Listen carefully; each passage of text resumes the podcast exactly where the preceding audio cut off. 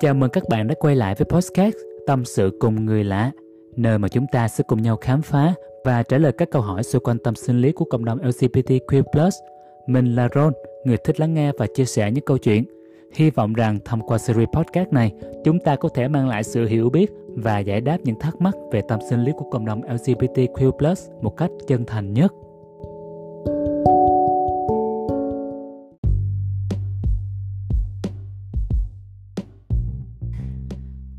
Và sau đây là lời chia sẻ số 19.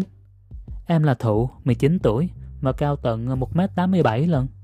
Hồi còn đi học thì em thường tự ti với chiều cao hơn người của mình. Đôi lúc thì em chỉ ước mình thấp hơn một chút để dễ kiếm một tấm chồng hơn. Ừ, mối tình đầu của em vào năm lớp 10 á, với một bạn thấp thua em tận 10cm. Nói là mối tình đầu chứ thực ra là em đơn phương người ta tận 3 năm. Mãi cho đến khi tốt nghiệp lần.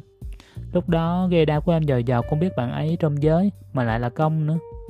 Lúc đó em thấy thích lắm và cũng cố gắng lại gần, tiếp xúc với bạn nhiều hơn. À, đến giờ thì em vẫn nhớ rõ buổi trưa hôm ấy là vào cuối lễ 20 tháng 11 năm bọn em học lớp 11 á. Tuy là rất ngại nhưng mà em đã lấy hết can đảm của mình, nói bóng nói gió tỏ tình với bạn. Nhưng mà bạn ấy liền từ chối, bảo là chỉ thích quen những người thấp hơn ờ, để có cảm giác được bao bọc và che chở. Sau chuyện đó thì em rất là đau khổ và càng ờ, tự ti với chiều cao của mình.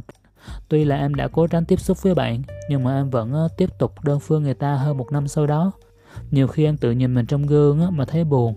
Boss mà lại cao 1m87 như em, chắc là không ai hốt đâu nhỉ. Ừ, em hoang mang lắm à.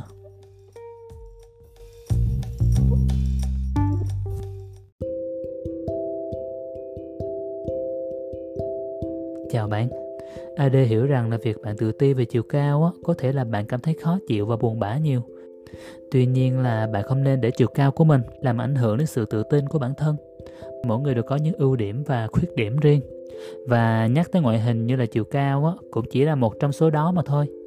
Thật ra cái việc mà bạn ấy từ chối lời tỏ tình của bạn á, không phải là do chiều cao của bạn đâu. Mà lý do lại à, phụ thuộc về sở thích của bạn ấy và không ai có thể thay đổi được sở thích của người khác. Vì vậy thì à, bạn không nên cảm thấy buồn và đau khổ về chuyện này. Đầu tiên á, hãy nhớ rằng chiều cao không phải là tất cả. Tuy là có một số người có thể ưu tiên chiều cao, nhưng mà không phải tất cả mọi người đều như vậy và đây không phải là tiêu chuẩn đánh giá duy nhất. Thật ra là đối với nhiều người sẽ có những tiêu chuẩn khác nhau và họ sẽ xem xét những khía cạnh khác. Ví dụ như là tính cách nè, sự thông minh, sự hài hước hoặc là khả năng giao tiếp lại là những yếu tố quan trọng hơn trong việc tạo dựng một mối quan hệ.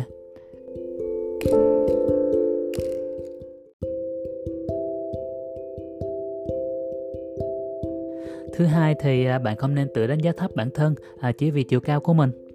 Bạn cần nhận ra rằng là chiều cao của bạn là một đặc điểm riêng biệt và độc đáo của bản thân bạn.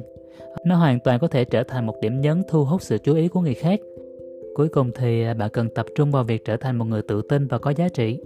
Hãy phát triển sở thích của mình, tìm kiếm những cơ hội để giao lưu với những người có cùng sở thích hay là tham gia vào các hoạt động xã hội để mà mở rộng mạng lưới của mình và tìm kiếm cơ hội kết nối với những người khác nhau. Nếu mà bạn đang cảm thấy cô đơn á, thì à, hãy thử tìm kiếm sự hỗ trợ từ gia đình và bạn bè hoặc là những người đang yêu thương bạn. Thực ra là cuộc sống không chỉ dừng lại ở mối tình đầu. Sau này bạn hoàn toàn có cơ hội để tìm kiếm được à, tình yêu thật sự của mình nha.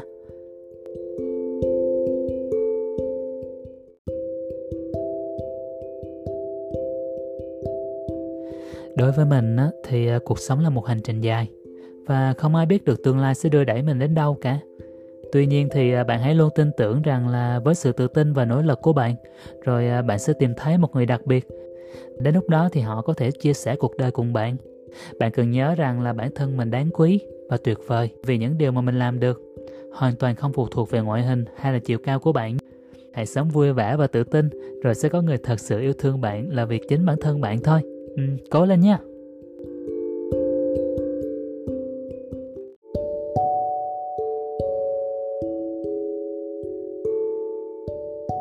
Những câu trả lời của mình được đúc kết từ những kinh nghiệm của bản thân đã trải qua và những kiến thức chuyên môn được tìm hiểu, nghiên cứu theo từng câu hỏi được đặt ra. Có thể các câu trả lời của mình không hoàn toàn đúng với quan điểm của tất cả mọi người, nhưng mình mong rằng là nó có thể vô tình chạm đến bạn và xa hơn là có thể giúp ích được cho bạn ở một khía cạnh nào đấy. Mọi thiếu sót về phần kiến thức có thể sẽ không tránh khỏi trong quá trình tìm hiểu, nghiên cứu. Xin các bạn hãy thẳng thắn góp ý ở phần comment nha. Mình là Ron, và hẹn gặp lại các bạn ở những tập podcast tâm sự cùng người lạ sau nha. Tạm biệt.